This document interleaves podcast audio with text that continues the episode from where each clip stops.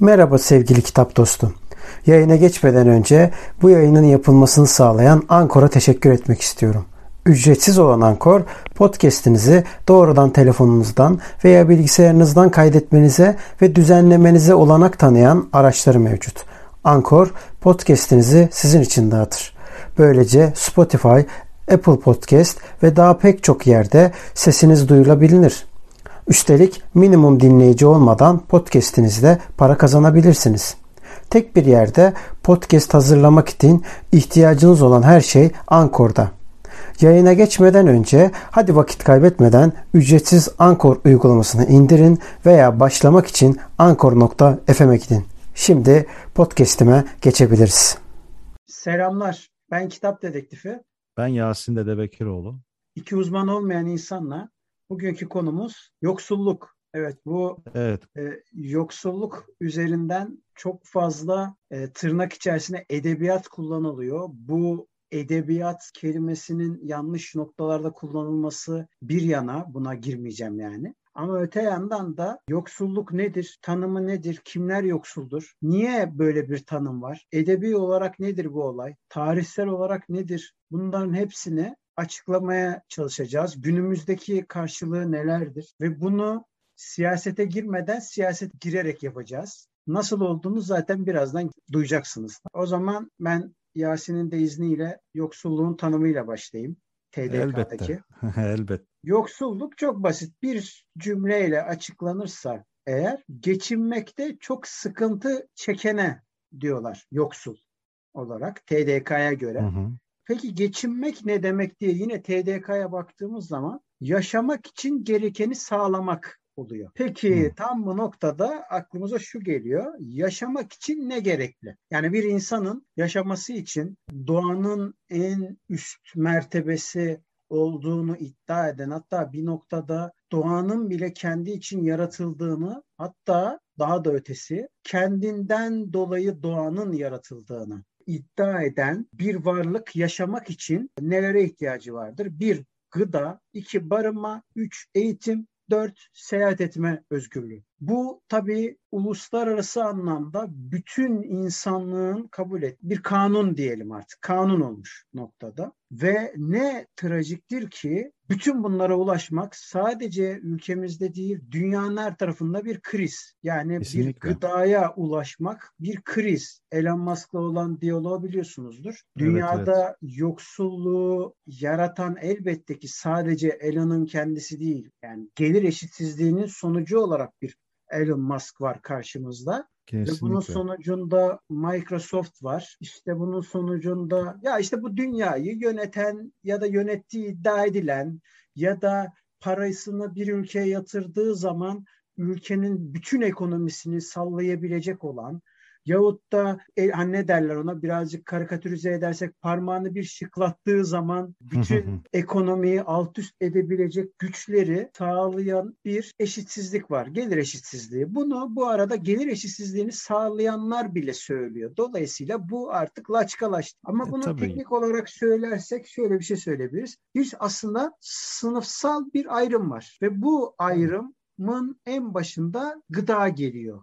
Yani sonuç itibariyle bir işçi, fabrika işçisi ortalama 3,5 alıyorsa eğer, ortalamayı söylüyorum, asgari ücret alanları katmıyorum ve maksimum tutardan bahsediyorum. Bir vasıflı işçi 3,5 gibi bir rakam alıyorsa, o zaman onun aldığı etin kalitesiyle Elon Musk'ın aldığı etin kalitesi aynı olur mu? Olmaz. Hatta olmaz tabii. Adamın kendi sığırlar zinciri olur.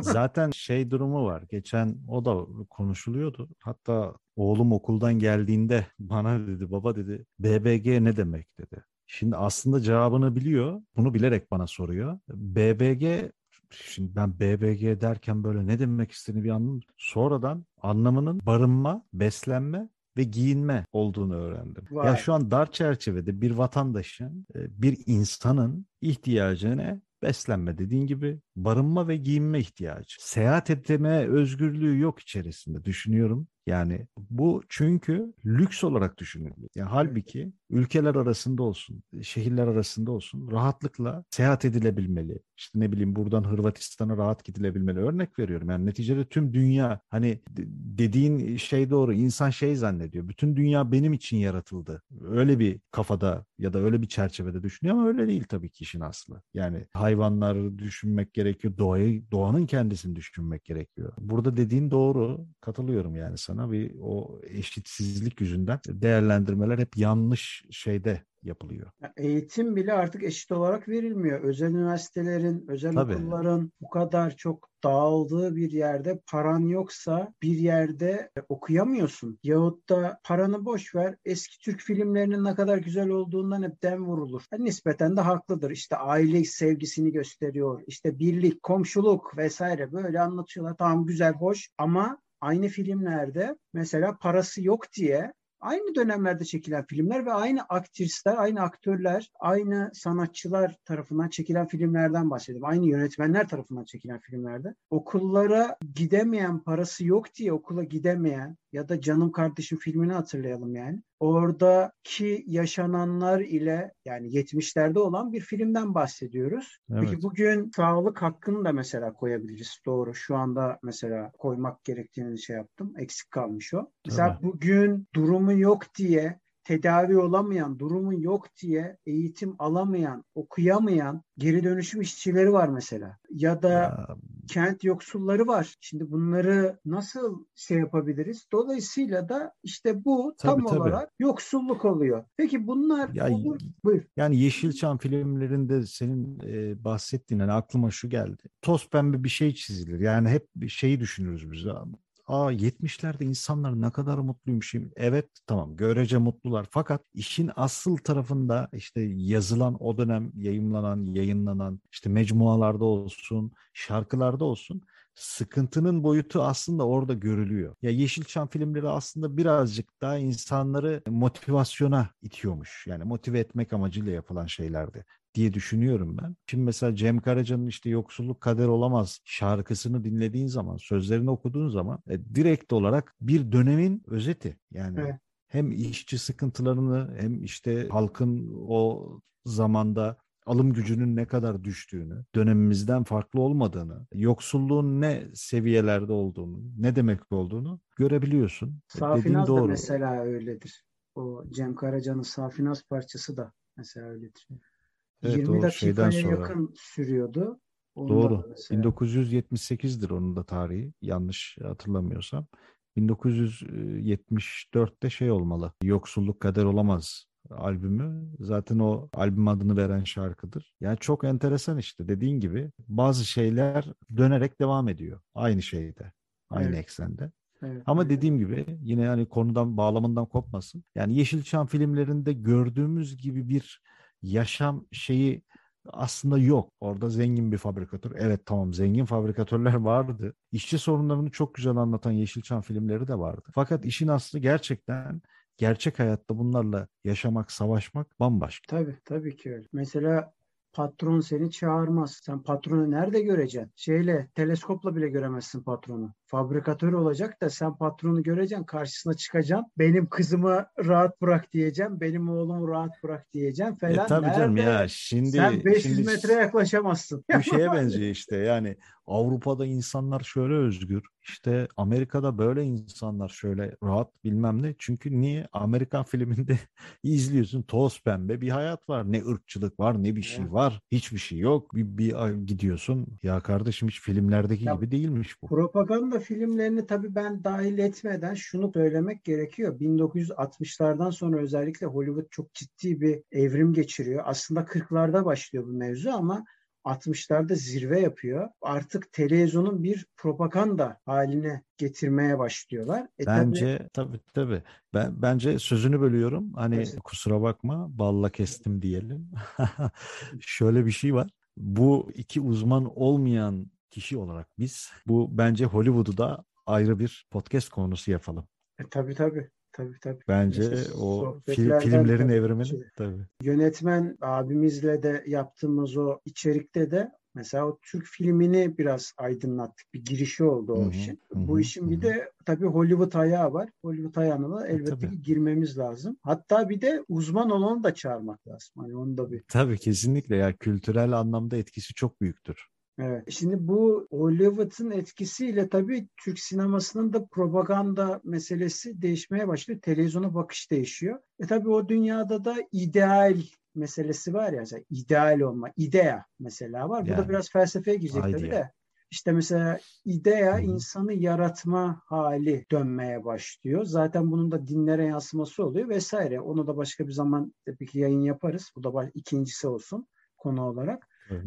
Bu ideaların içerisinde idea, bir aile yaratmak da bunların içerisinde yer alıyor. Doğru yani hani işçi profili bile orada tanımlanmış resmen yani bunu görüyorsun yani. Ama işçi böyle olur. İşte propaganda filmlerinde bu durum apayrı bir noktaya gidiyor. Propaganda filmlerinde bir örgütlü hale dönmeye başlıyor olay. Bu da ne oluyor? Başka işte bir artık şeye geçiyor. Evet, bu çünkü dönemsel bir şey. Yani özellikle 60'lardaki bu propagandayla tam aynı döneme denk gelen, çünkü neden aynı dönem? Bir tesadüf değil. Aslında sınıfsal mücadelenin zirve yaptığı dönemler bu dönemler. Kapitalizmin vahşileşmeye başladığı, bir ampulü bile efendim 1000 kere yansın, 1001. kere yanarken bozulsun ki bir daha satın alsın. Satış politikasıyla tamamen tüketici toplumu yaratmaya yönelik bir zaten yöntem. Kesinlikle ya, o tamamıyla insanları böyle harcamaya işte yönelten, evet, aynen öyle. Yani ihtiyacı olmasa da ihtiyacı olacak duruma getirme hali. Yani Engels'in de dediği gibi önce siz silah çekin sayın burjuvazi diyor. Silahı burjuvazi çekmiş oluyor 60'larda. Çekince ya, de bunun televizyona yansıması tabii çok farklı oluyor. Tabii canım, propaganda konular işte dediğin gibi bak hepsi aslında ya, bu film sektörü de, müzik sektörü de, her şeyde, hayatın var olduğu her yerde böyle. Thomas Edison'ın ampulü nasıl bir şekilde işte şeyle, Nikola Tesla ile olan çekişmesini biliyorsun. Evet. İşte orada Tesla'ya yapılan haksızlıklar, kovmalar, etmeler, neler yani. Evet. Bu şey bizi esir almış yani. Düzen içinde tabii olunca, düzenin içerisinde onu destekleyen bir karakter olunca tabii ki düzenin işine çomak sokacak olan kişiyi diskalifiye etmeye çalışır. O yüzden Edison'a destek verdiler ama Tesla'yı diskalifiye ettiler. Aslında olan oydu yani. Ya tabii. Şu an kullandığımız bu podcastleri yayınlıyoruz, şey yapıyoruz. Birçok şeyde Tesla'nın mirası var aslında. Yani 1900'lerin başından bahsediyoruz. O sırada ya 1800'ler ve 1900'ler o geçiş dönemleri. O sırada kablosuz elektrikten bahsediliyor. Şu anda bile bir mucizevi bir şey gibi anlatılıyor ama uluslararası anlamda müthiş bir enerjiden bahsediliyor. Şimdi böyle bir insanın yerine biz halen okyanusun altından internet hattı döşüyoruz falan yani, düzeye bak. O zaman sonra da okyanusun içinde bilmem kaç kilometre içinde plastik artıklar bulunmuş. Çok şaşırtıcı. Hiç beklenmiyor daha. Hiç yani şaşırtıcı değil. Bu Thomas Edison'la eğer şeyi merak edenler varsa Prestij filmini izleyebilirler. Evet. Hani öneri olsun. Elektrik Savaşları diye bir film var. Ona bakabilirler. Belgesellere de buradan da bir eğer bunu podcast hafta sonu dinleyenler olsa hafta sonu film önerisi olsun. Evet. Şimdi bu devletin mesela tüm bunlar yaşanırken devletlerin konumu nedir? Girmemiz lazım. Neden girmemiz lazım? Çünkü aslında işin özü bu. Bizi koruyacak olan, kollayacak olan devletin olması lazım. Zaten kendileri de yani devlet kurumunu tanıtırken bize böyle söylüyorlar. Yani gıda, barınma, eğitim, seyahat ve sağlık yaşamak için gerekli. Yani sınıfsal eşitliğin sağlanması için devletin olması lazım. Bunları bir şekilde çözmesi lazım. Devletin asli görevi bu. Buna biz demiyoruz. Kim diyor? Devletin kendisi diyor. Bakın mesela Anayasanın 10. maddesi diyor ki, bizim Türkiye Cumhuriyeti Anayasası'nın 10. maddesi, herkes dil, ırk, renk, cinsiyet, siyasi düşünce, felsefi inanç, din, mezhep ve benzeri sebeplerle ayrım gözetmeksizin kanun önünde eşittir. Kadınlar ve erkekler eşit haklara sahiptir. devlet bu eşitliği yaşama geçmesini sağlamakla yükümlüdür. Hiçbir kişiye, aileye, zümreye veya sınıfa imtiyaz tanınmaz. Devlet organları ve idare makamları bütün işlemlerinde kanun önünde eşitlik ilkesine uygun olarak hareket etmek zorundadır. Şimdi bunu söylüyor da bunun hangi cümlesini geçtim, kelimesini yapıyoruz acaba? Çünkü gündelik hayatımıza bakalım. Bunlardan hangisi? Bunlar yaptığı zaman az önceki söylediğimiz o 5 tane yaşamak için gerekli olan temel hakkı kolaylıkla sağlamış olması lazım. Yani bir kömür torbasıyla yardım göndermek değil konu. Onun yerine onu o duruma sokmamak. Konu odur. Yani konu efendim orada Türkiye Cumhuriyeti yazan üstünde ya da başka bir şeyler daha üstüne ek olarak yazılan bir kömür çuvalı değildir konu. Konu insanların ısınma ihtiyacını giderebilecek kadar doğal bir ihtiyacı gidermesi gerekiyor. Karşılaması lazım bununla ilgili. Ya bu kömür dağıtmasa yani ne yapacak? Doğalgazı bedava yapması lazım mesela. Nasıl olacak yani kardeşim? Isınmak... Ne Ütopya'da yaşıyoruz? Çok basit. Bakın, çok basit bir şey demem. Sovyetleri zamanı gelince yerden yere vuracağız. O programa da geleceğiz. Eleştireceğiz yani. Hem de nasıl eleştireceğiz? Hı. Ama Sovyetlerde yaşanmış örneği var. Sadece %2 oranında vergi alınıyordu. Tek vergi. Ne kira ödeniyordu, ne vergi veriliyordu ve o %2 ile inanılmaz boyuta. Bugün Putin'i Putin yapan Sovyetler Birliği'nin tırnak içerisinde artıklarıdır. Artıklarla bile adam kaç yıl boyunca nasıl güçlü bir ordusu var. Şimdi demek ki olabiliyor. Aynen. Ama biz ne yapıyoruz? Burada söylenen şeyi yapmıyoruz. Ne yapıyoruz? Hiçbir kişiye, aileye, zümreye veya sınıfa imtiyaz tanınmaz diyor. 10. maddeye aykırı şeylerin yapıldığı zaten devletin bekası için denilip saraylar dikiliyorsa hiç kimse kusura bakmasın 10. maddeye aykırıdır. Net. Tabii yani anayasaya direkt olarak zaten kanun önünde eşitlik ilkesi bariz bir şekilde çiğneniyor. Yani bunun biz söylememize de gerek yok. Yani gözle görülür bir gerçek bu zaten. Herkes bunu biliyor. Ve bunu eleştirdiğimiz için, belki de bu yayını yaptığımız için bile devlet organları ve idare makamları bütün işlemlere kanun önünde eşitlik ilkesine uygun olarak hareket etmek zorundadır diyor.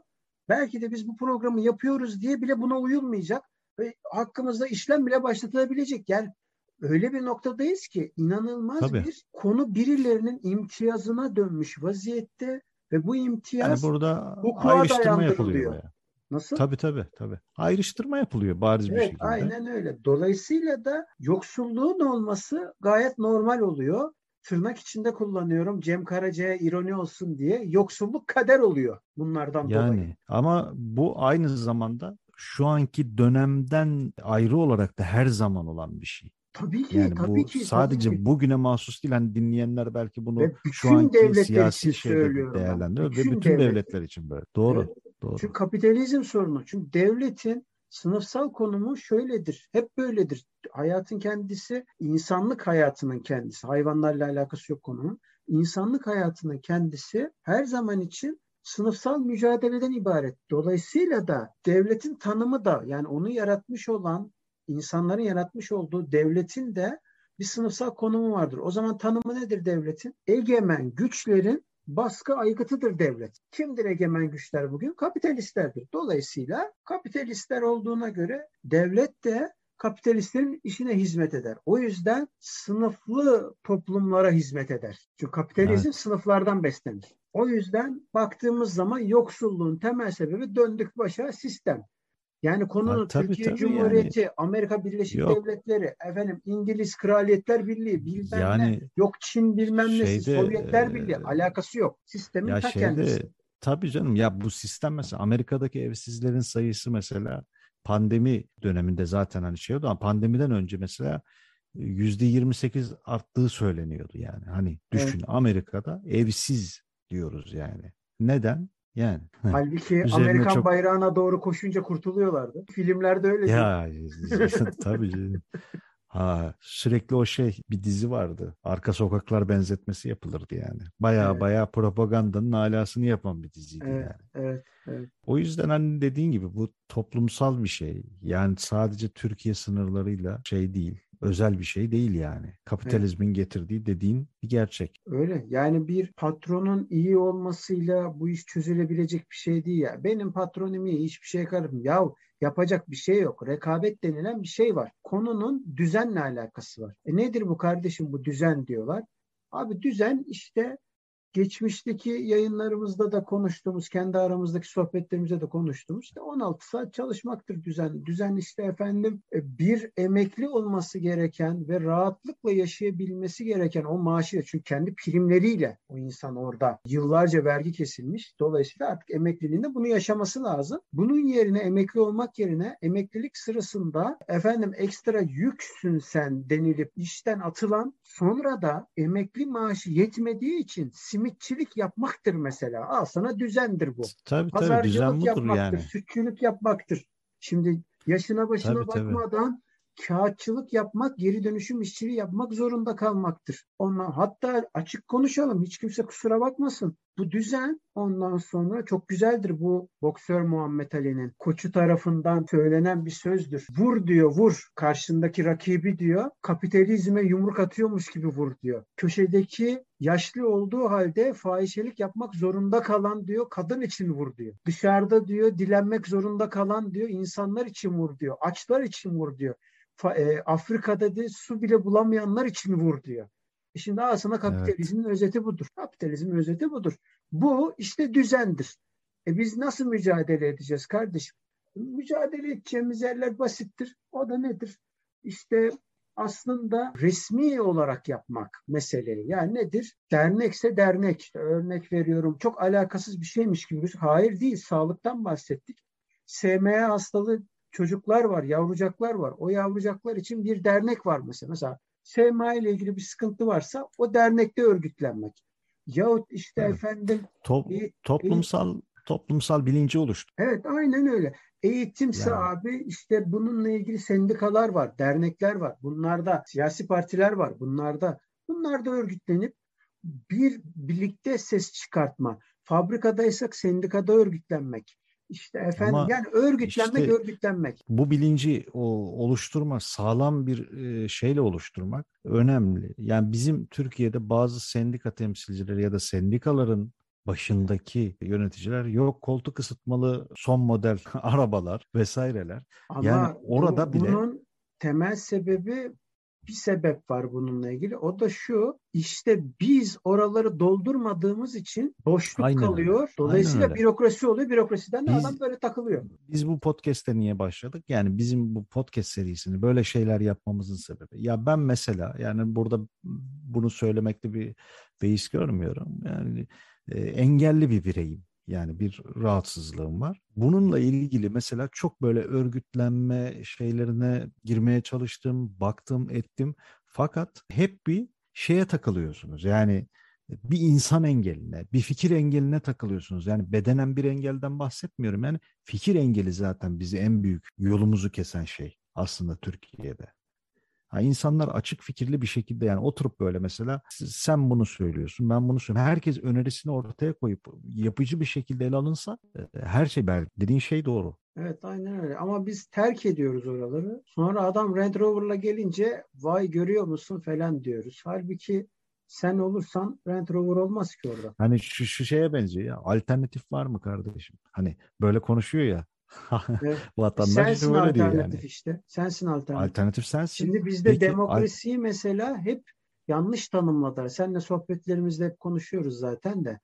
Bizde demokrasiyi hep yanlış tanımladılar. Dediler ki abi biz oyumuzu veriyoruz. Ben vatandaşlık görevimi yaptım. Daha ne yapayım değil kardeşim? Ya, yeterli hayır, değil abi. Değil. Devam edeceksin. Hesap soracaksın.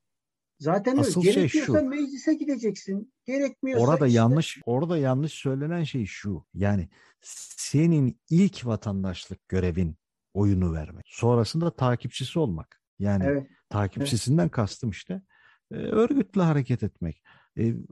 İkide birde bu karşılaşıyorum. Çok sık karşılaşıyorum. Yani alternatif var mı? Peki alternatifin doğması için ben ne yapabilirim ki? Kardeşim o zaman niye alternatif var mı diye soruyoruz. Hiç sorma madem öyle. Yasin çok şey yapabilir. Yani o kadar çok şey yapabilir ki. Tabii canım.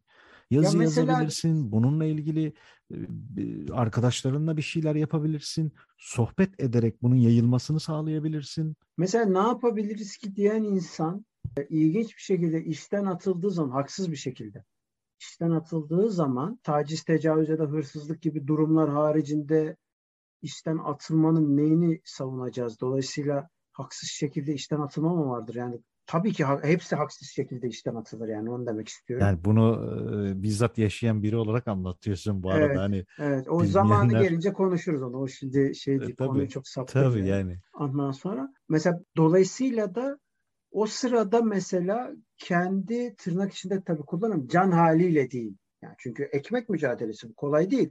Tabii. Ondan sonra dolayısıyla da hemen dönüyor mesela yapıyor. İşte örnek veriyorum, bir kanala mesaj atıyor. Kendi inandığı kanal. Kanaldan dönmüyorlar mesela. Gidiyor sendikaya. Sendikadan dönmüyorlar.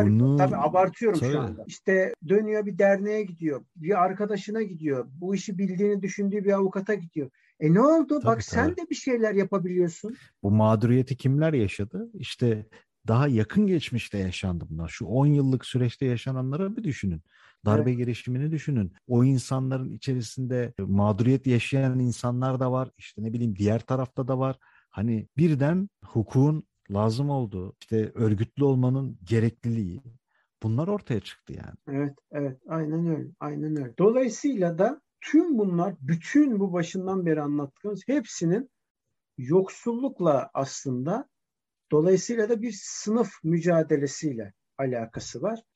Şimdi tarihsel olarak da mesela ben şunu söylemek istiyorum izninle. Tabii ki. Bu Kogito bir dergi var. Bu dergi Yapı Kredi Yayınları'nın sayılarını. 1999 kışta 17. sayısı var. Orada yoksullar yazısı var. Konu, ana teması Bizanslar. Yani dolayısıyla Bizans'ta yoksullar yazısı. Bakın Bizans'tan bahsediyorum. Ne demek bu?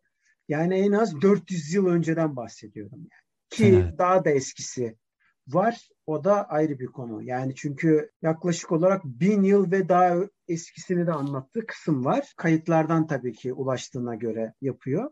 Şimdi bu yazıya tavsiye ederim. Eline ulaşabilen varsa ulaşsın. Bu yazı da cemaatler ile devletlerin nasıl iç içe girdiğini ve vaazlarda, bakın bunu ben yapmıyorum, değişen bir şey olmadığını söylemek için yapıyorum. Bir ideoloji belli etmeden, görüşümü belli etmeden bir tarihçinin yazmış olduğu yazıyı aktarmak maksadıyla yapıyorum. Çünkü bizim sosyal medyada meşhurdur.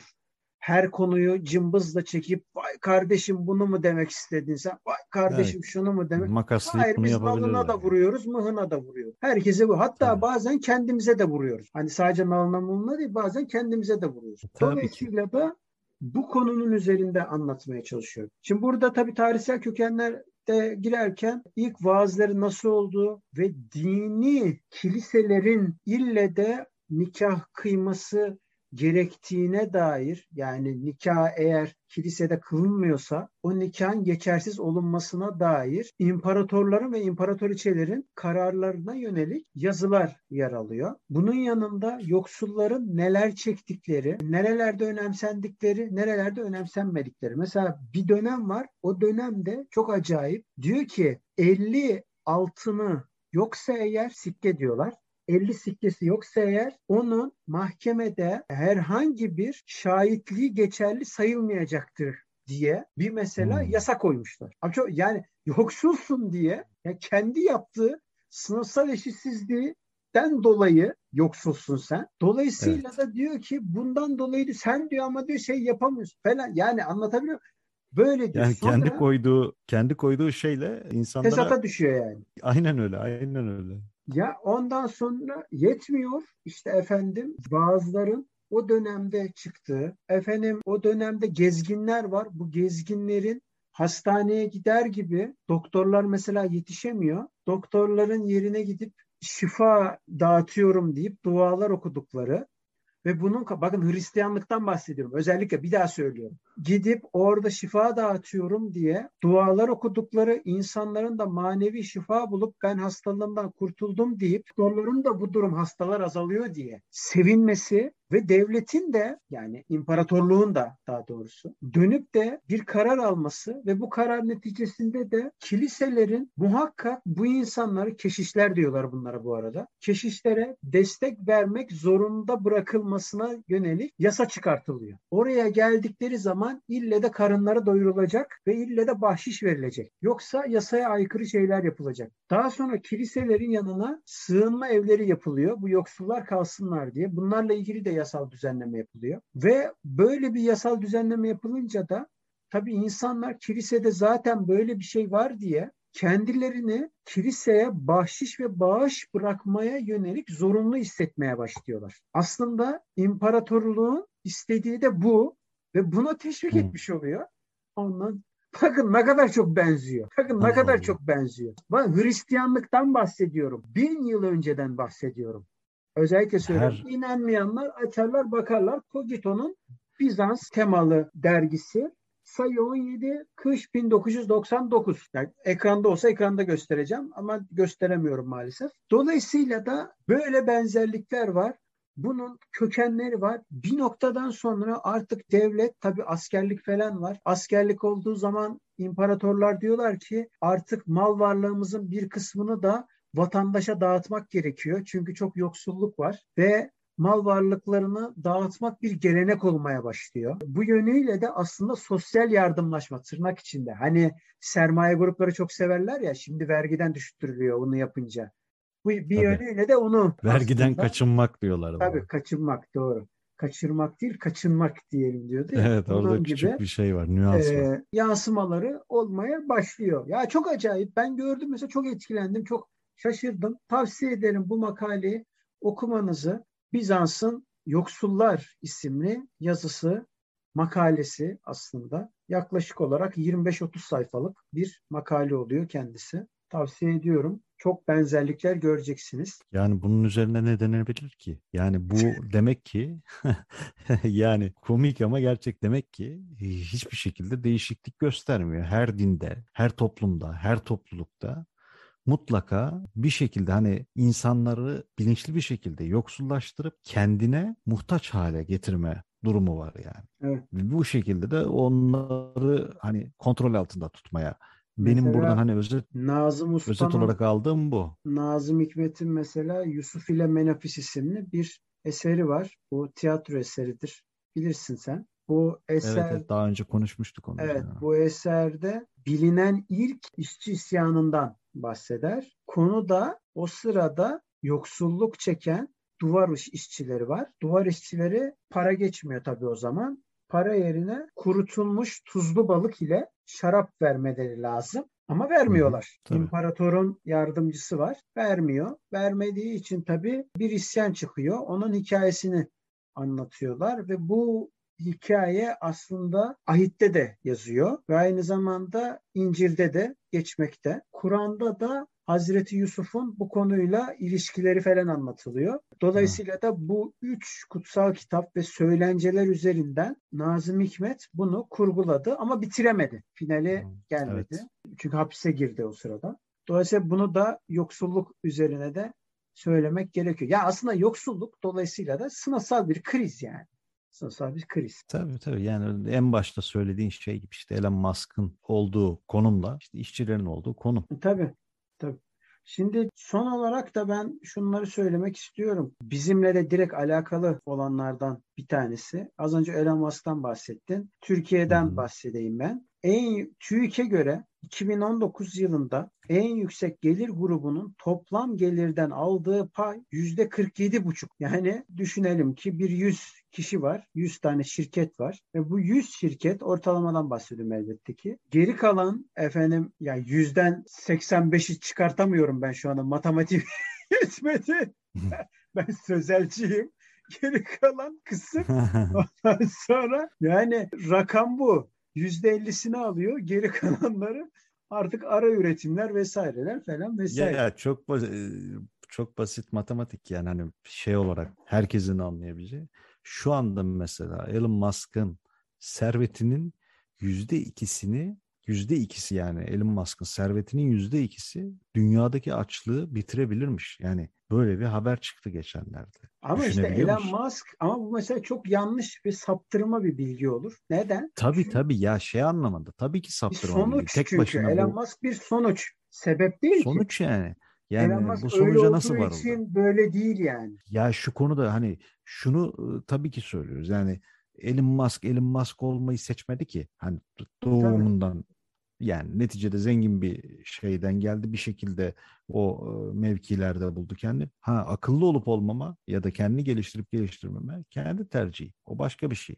Ama bir zengin evladına sen niye zenginsin ya, hani niye böyle yaşıyorsun deme şeyimiz de yok tabii ki. Yani konu buradan saptırılmasın diye söylüyorum. Biz niye zengin değiliz? Bence konu o yani. Tabii canım, yani hani biz burada sınıfsal şeyden bahsediyoruz. Yoksa yanlış anlaşılma, dediğin gibi hani sosyal medyada hemen makaslıp ya görüyor musun hedef alıyorlar falan filan hesabı şeylere girilmesin diye söylüyorum. Evet.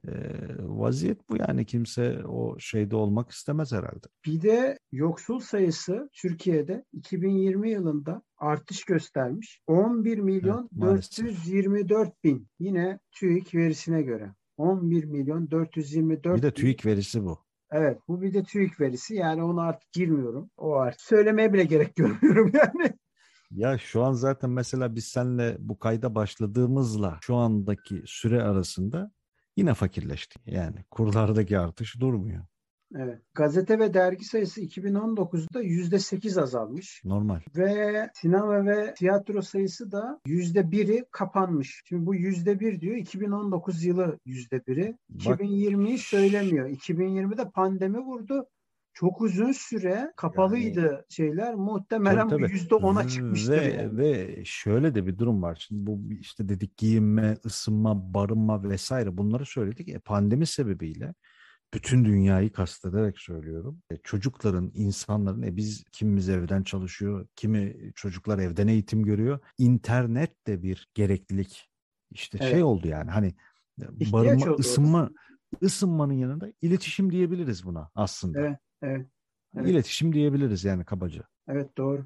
İletişime de koyabiliriz. Şimdi Türk Yayıncıları Birliği'nin sayfası var. Bunu tavsiye ederim. Gerçek verilere oradan ulaşabiliyoruz. Oradaki verilere baktığımız zaman her ay satılan bandrollü kitap sayısından bahsediyor. Ve bu bandrollü kitaplara baktığımızda da azalmanın ciddi boyutlarda olduğu, eğitim haricinde bütün kitaplarda, özellikle edebiyat ve araştırma kitaplarında ciddi erimeler olduğu gözlemleniyor. Bunun temel sebebi de hatta Ekim verilerinde de aynı şekilde. Bunun temel sebebi de aslında kitap fiyatlarının çok yüksek olması. Yine her zamanki konuşmamız, ne zaman ekonomiyle bir şekilde bağlantılı olsa yapmış olduğumuz konuşma gibi olacak. Kağıt fabrikalarının özelleştirilmesi ve satılması, arazilerin peşkeş çekilmesi vesaireler, bu kitap için gerekli olan ham madde ve yarı mamullerin ithal edilmesine sebebiyet verdi. Dolayısıyla da bunun da fiyatlara yansıması kaçınılmazdı. Yani %18 KDV indirimi yapmamız hiçbir şey değiştirmez. Çünkü %50 zam geldi yani. Ya dolaylı yoldan hani şunu diyebilir insanlar. Ya ben tamam hani kitap almıyorum, işte okumuyorum. Çocuğuna defter alıyorsun. Ya çocuğun yok diyelim. Başka şeyler alıyorsun. Tuvalet kağıdı veya alıyorsun yani.